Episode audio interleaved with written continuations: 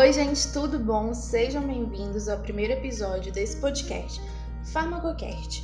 O nome ainda está em análise, mas vamos estar iniciando aqui com essa metodologia dos podcasts, uma experiência nessa forma de ensino remoto, vamos assim dizer que nova, né?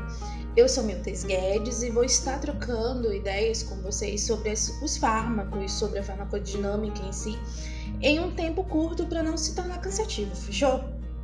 Então, sou farmacêutica clínica hospitalar, vou trazer minha experiência também para os podcasts ao decorrer dos nossos episódios sob supervisão da professora Marne e também vamos propor uma interação com a professora, como também outras profissionais, e assim nós irmos aprendendo juntos. E o nosso primeiro episódio vamos falar dos fármacos antihelmínticos, dando início ao estudo da quimioterapia das infecções parasitárias. E dentro da quimioterapia dos antiparasitários, vamos estar tratando de infecções helmínticas e infecções por protozoários, certo? Os eumintos, vermes, são organismos multicelulares que infectam um elevado é, número de seres humanos e provocam diversas doenças. As infecções por eumintos afetam mais de 2 milhões de pessoas em todo o mundo. Os vermes patogênicos são classificados em vermes cilindros, que vão ser os nematóides ou os nemateumintos, e dois tipos de vermes chatos, que são os proteomintos que vão ser subdivididos em fascíolas, que são os trematóides, e astênias, que são os cestoides. As formas imaturas, elas invadem os seres humanos via pele ou trato gastrointestinal e transformam-se em vermes adultos, com distribuições teciduais características, com poucas exceções como os estrogiloides e os equinococos. Esses parasitos, eles não conseguem completar seu ciclo de vida e replicam-se no hospedeiro humano. É, os antihelmínticos são fármacos que agem localmente para expelir verme do trato gastrointestinal ou sistemicamente para erradicar os helmintos adultos ou as suas formas de desenvolvimento que invadem órgãos e tecidos. É, como os parasitas metazoários geralmente têm vida longa e ciclos de vida relativamente complexos, a resistência adquirida aos antihelmínticos utilizados nos seres humanos não é um fator que limite significativamente a eficácia clínica. O amplo uso dos antihelmínticos em medicina veterinária confirma que não se pode descartar a possibilidade de resistência farmacológica entre os eumintos que infectam os seres humanos. Os eumintos, eles possuem ciclo de vidas complexo, frequentemente envolvendo várias espécies de hospedeiro. A infecção por eumintos pode ocorrer de muitas maneiras, sendo a falta de higiene o fator contribuinte principal. Eles podem entrar pela boca, através da água não purificada ou da carne mal cozida de animais ou peixes infectados. É, todavia, outros tipos podem é, entrar através da pele, depois de um corte, uma picada de inseto, até mesmo depois do nado ou caminhada sobre a área infectada. Os seres humanos são geralmente os hospedeiros primários e ou definitivos para infestações eumínticas, no sentido que se eles abrigam a forma sexualmente madura que se reproduz. Os ovos ou larvas então saem do corpo e infectam hospedeiros secundários, intermediários. Em alguns casos, os ovos ou larvas eles podem persistir no hospedeiro humano, tornando-os encistados, recobertos com tecidos granulosos, dando origem aos cisticercoses. As larvas encistadas podem alojar-se nos músculos e nas vísceras ou, mais seriamente, no olho ou no cérebro. Aproximadamente 20 espécies de eumintos são consideradas clinicamente significativas isso patologicamente, e estas estão em duas categorias principais: aquelas nas quais os vermes vivem no canal alimentar no, do hospedeiro e aquelas nas quais o verme vive em outros tecidos do corpo do hospedeiro. Eu vou deixar também anexado, é, junto com o material de apoio dessa, desse podcast, um quadro com os principais vermes intestinais e também um outro quadro com a análise dos principais vermes a descrição dos principais vermes e os medicamentos, os fármacos antihelmínticos que são indicados para aquele tratamento, daquela infecção, certo?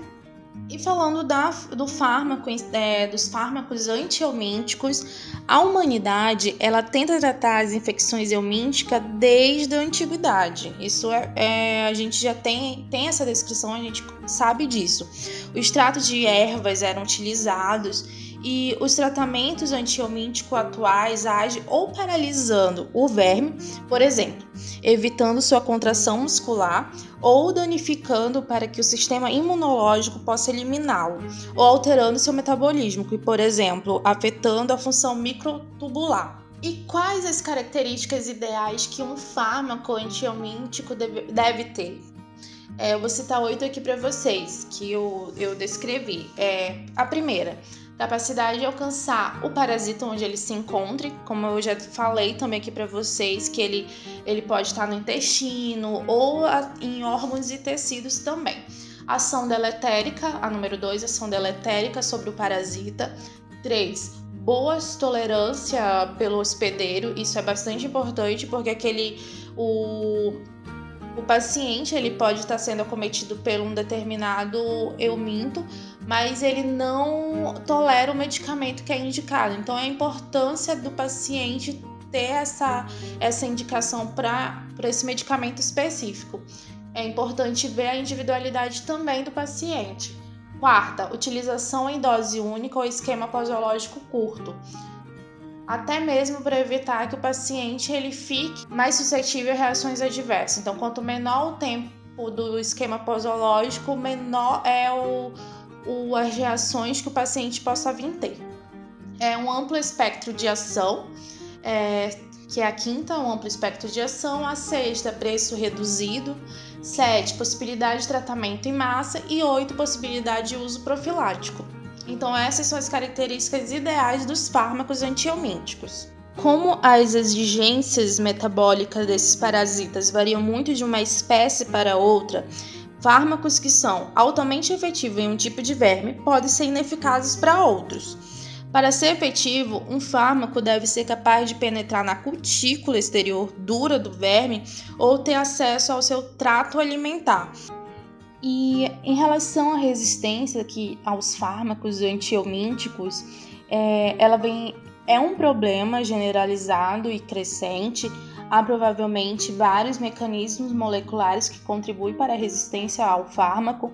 A presença de glicoproteína P transportadora em algumas espécies de nematóide já foi até mencionado, e agentes como o verapamil, que bloqueia esse transportador no tripanossomos, pode parcialmente reverter a resistência aos benzimidazóis. No entanto, alguns aspectos da resistência ao benzimidazol pode ser atribuídas alterações em sua capacidade de ligação e de alta afinidade com a, a beta-tubulina parasitária.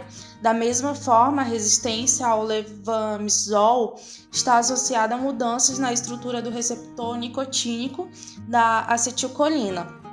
A maneira pela qual os eumintos enganam o sistema imunológico do hospedeiro é de grande significância, ainda que eles possam prosperar nos locais imunologicamente expostos, como os linfáticos ou a corrente sanguínea, possuem, muitos possuem vida longa e podem coexistir com o hospedeiro por muitos anos, sem afetar seriamente sua saúde, ou em alguns casos é, sem sequer serem notados. É impressionante que as duas famílias principais de eumintos, embora evoluindo separadamente, demonstrem estratégias similares para evitar a destruição pelo sistema imunológico. Claramente, isso pode, isso deve ser de fundamental valor para a sobrevivência dessa espécie.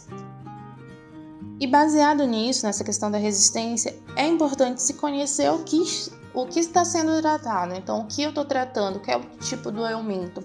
A gente já viu quais são os eumintos, como eles são é, subdivididos. E assim, a 30% pelo menos da população mundial, ela já sofreu uma infecção por algum euminto.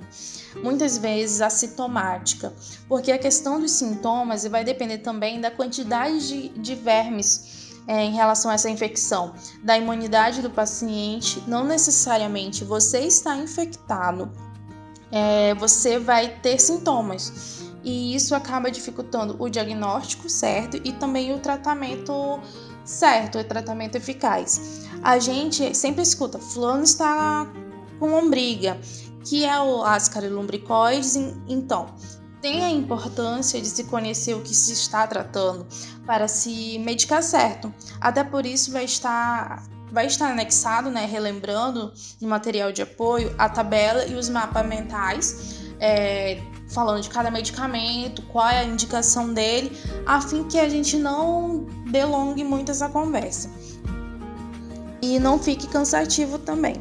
Então, gente, eu vou terminando aqui nosso primeiro episódio da, da nossa aula sobre os antielmintos. É, reforçando novamente, verifique o material de apoio para fazer uma análise dos mapas mentais, da tabela, da indicação do, dos principais fármacos usados nas infestações eumínticas. E a gente fica por aqui. Por enquanto é isso. Qualquer coisa, qualquer pergunta, vocês podem fazer a pergunta nos comentários da, dessa aula. E, e é isso. Até mais.